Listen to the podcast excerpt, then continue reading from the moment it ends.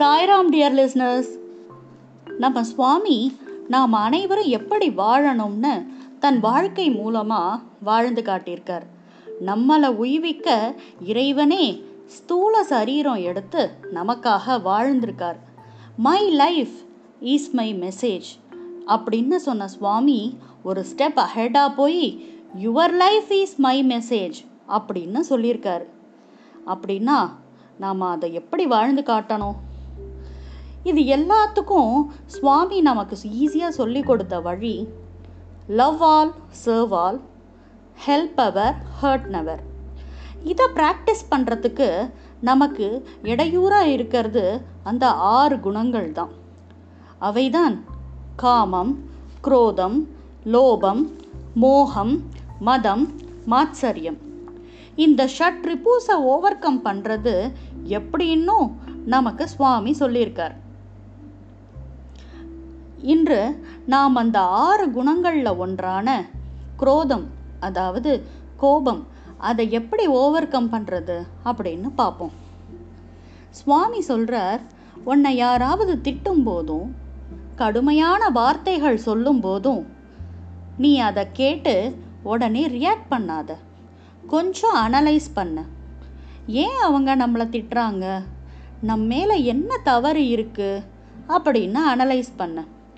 அப்படி தவறு உண்மையில இருந்தது அப்படின்னா அதை கன்ஃபஸ் பண்ண ஒருபோதும் தயங்காத.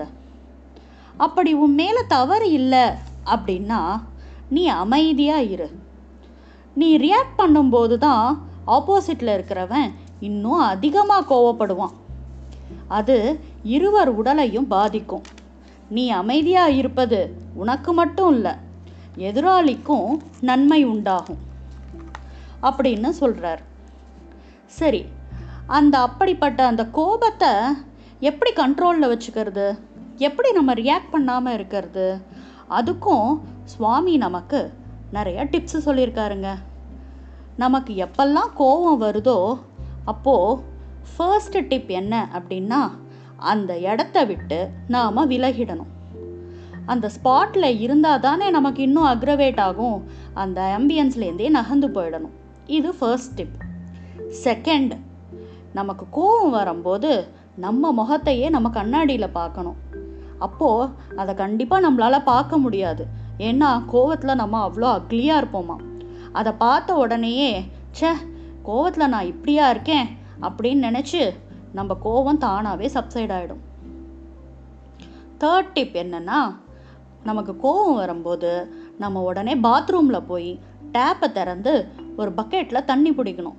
அந்த தண்ணி விழற சாரீரத்தில் நம்ம பாட்டு பாடணும். அப்படி பாடும்போது நமக்கு ஆட்டோமேட்டிக்காக கோவம் சப்சைட் ஆகிடும் ஃபோர்த்து டிப் என்ன அப்படின்னா கோவத்து வரும்போது ஒரு கப் கோல்டு வாட்டரை குடிக்கணும். அது ஆட்டோமேட்டிக்காக நம்மளை சப்சைட் பண்ணும். ஃபிஃப்த்து டிப் என்ன அப்படின்னா நாம் பிரிஸ்காக வாக் பண்ணணும். அதுவும் நம்ம கோவத்தை கண்ட்ரோல் பண்ணும். பாருங்க எவ்வளோ ஈஸியான டிப்ஸ் சொல்லியிருக்காரு நம்ம சுவாமி. ஒரு தடவை ஸ்டூடெண்ட்ஸ் கிட்ட பேசும்போது சுவாமி சொன்னாராம் நான் உங்ககிட்ட சரியாக பேசலைன்னா நான் உங்கள் மேலே கோவமாக இருக்கேன் அப்படின்னு நினைக்கிறீங்க. சுவாமி குணாதீதர் குண குணங்களை வென்றவர். அப்புறம் அன்பின் வடிவமானவர். அப்படி இருக்கும்போது நான் எப்படி உங்களை கோவப்ப உங்கள் மேலே கோவப்பட முடியும்? அது உங்களை நல்வழிப்படுத்த என்னுடைய அன்பின் வெளிப்பாடு. அது உங்களுக்கு கோவம் மாதிரி தெரியுது அப்படின்னு சொல்கிறாராம் பிள்ளை தவறு செய்யும்போது கடிந்து கொள்கிற தாய் அவன் தவறை உணர்ந்த உடனே அவனை அள்ளி அணைக்கிறாளே. அதை மாதிரி என்னுடைய கோபமும் ஒரு தாய் அன்பு கொண்டது. ஒரு தாயின் அன்பையே புரிந்து கொள்ள முடியாத நமக்கு ஆயிரம் அன்னையரின் அன்பை எவ்வளோ ஈஸியாக புரிஞ்சுக்க முடியுமா? அதனால தான் நம்ம சுவாமி நம்ம மேலே கோபமாக இருக்காரு அப்படின்னு தவறாக நினச்சிருக்கோம்.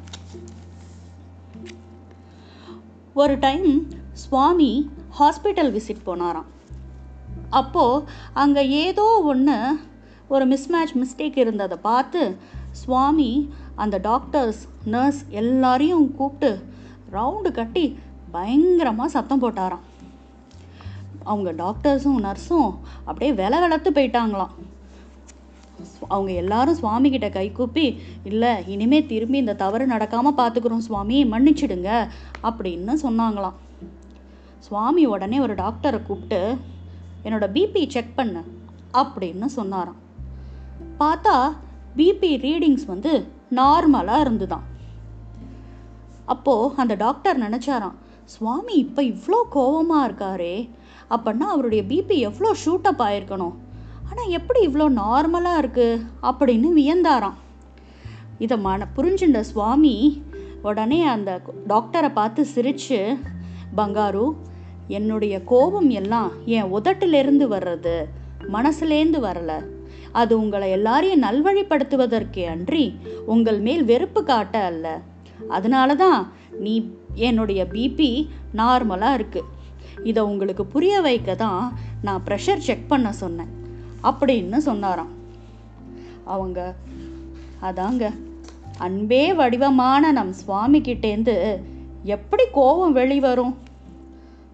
நாமும் நம்ம சுவாமி சொல்லி கொடுத்த அந்த டிப்ஸை ஃபாலோ பண்ணி அனைவரிடமும் அன்பை பாராட்டி நம்ம அந்த கோபத்தை வென்று சுவாமியின் அன்புக்கு பாத்திரமாய் இருப்போம். ஜெய் சாய்ராம்.